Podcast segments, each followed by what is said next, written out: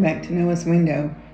This is the fifth day uh, in our little series on spiritual treasures that we received from Mark's dad. Um, those of you who didn't get to know him, he pastored for some 60 plus years. Um, and then the last 10 plus years of his ministry was up here in Kansas, and he was care pastor for us at New Spring. So many of you, maybe that are watching Noah's Window, got to know him. Um, but definitely, he made a spiritual impact on our lives personally, being part of his family. So, we're sharing some of those spiritual treasures with you um, as we think about. We're coming up not too long away from his birthday, so he's on our mind a lot.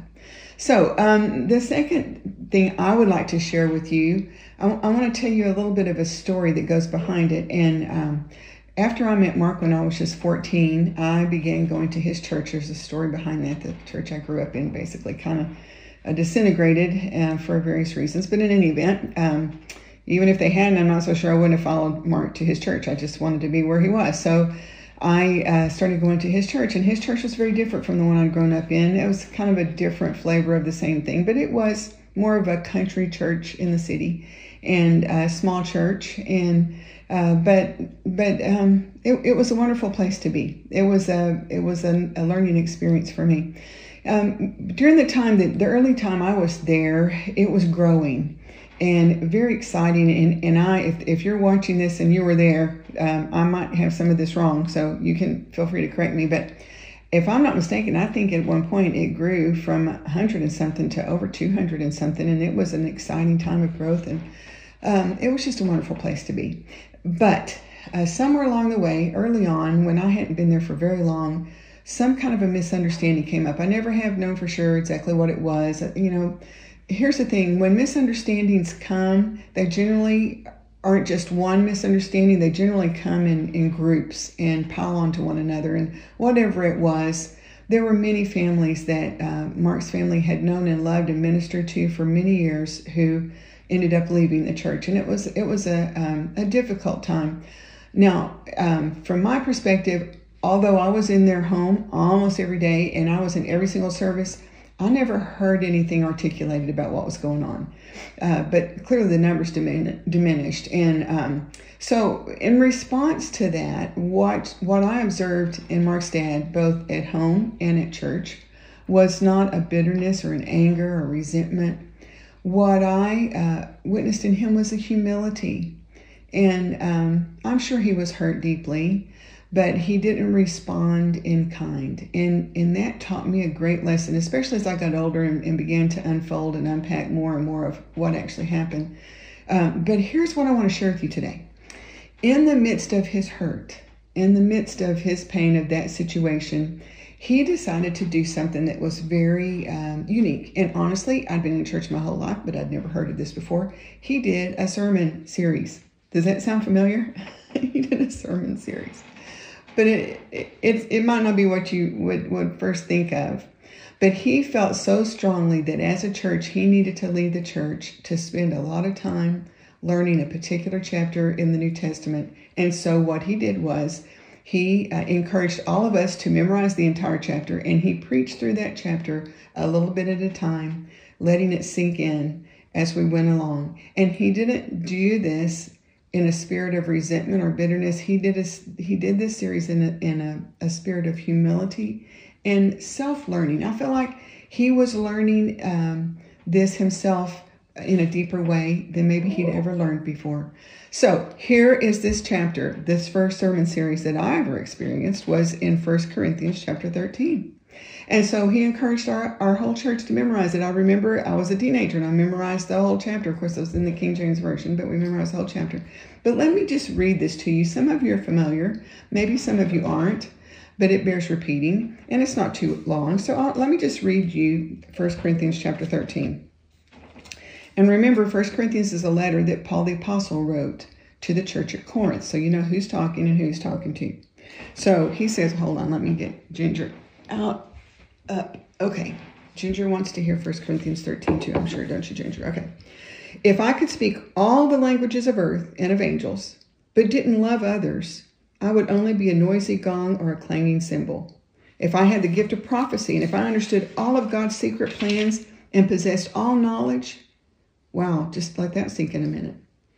And if I had such faith that I could move mountains, but didn't love others, I would be nothing. If I gave everything I have to the poor and even sacrificed my body, I could boast about it. But if I didn't love others, I would have gained nothing. Love is patient and kind. Love is not jealous or boastful or proud or rude. It does not demand its own way. It is not irritable, and it keeps no record of being wronged. It does not rejoice about injustice, but rejoices whenever the truth wins out. Love never gives up, never loses faith, is always hopeful, and endures through every circumstance.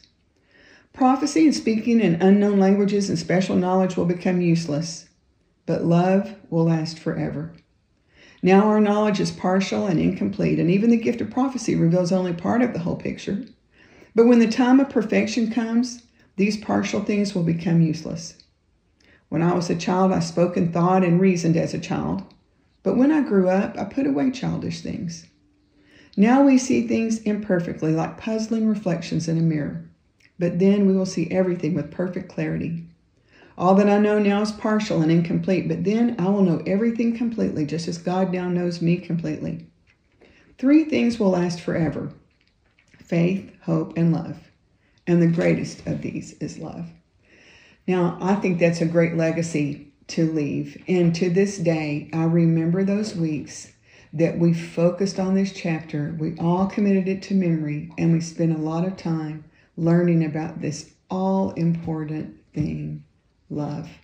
I hope that will uh, encourage your heart today. And the thing that's the most important is not the most expensive monetarily, it's available to all of us. It requires a humble heart, a submissive heart to God. But this is what's important to God and should be important to us, and that is love. So I hope that blesses your heart as you get ready to go into this weekend. And I hope that, that the legacy of Pastor W.M. Hoover will be a blessing to you as it was to us. And we just thank you so much for tuning in to Noah's Window and hope to see you again next week. But let's let's have a word of prayer before we go. Oh Father, thank you so much for blessing us with Grandpa and his influence in our life. Thank you for the privilege of getting to watch him live and serve and sitting under his preaching and his teaching and his living for a great portion of my life. And thank you for the blessing he has been to so many. Um, thank you for the legacy that he leaves. Thank you for the emphasis on, on love, on your word, on serving you, on being uh, a person of integrity and serving God. Thank you for that legacy, Lord, and thank you for that example. I pray that you would help us to walk in those footsteps of faith, to leave that example and that legacy to those that come behind us. I pray for each person who's tuned in today that's listening or watching Noah's Window. Please bless them, Father. Please draw them close to you. Give them clarity. Keep the evil one away as he so works hard to distract us and to mislead us and to lure us away from you and from our relationship with you. Please keep him away and uh, just bring us close to you that we can know the joy of serving you and loving others as you would have us to. And we just want to thank you for all of that. Thank you for all that you do and all your many blessings. And we're going to thank you for all the things that you're going to do and all the things that you have done and ask all these things in Jesus' name. Amen. Well, thank you again for tuning in. Next week, we have uh, a different direction to go, but similar one. We're going to talk a little bit about my mom's influence on both of our lives. So we'll look forward to seeing you again next week here on Noah's Window. God bless.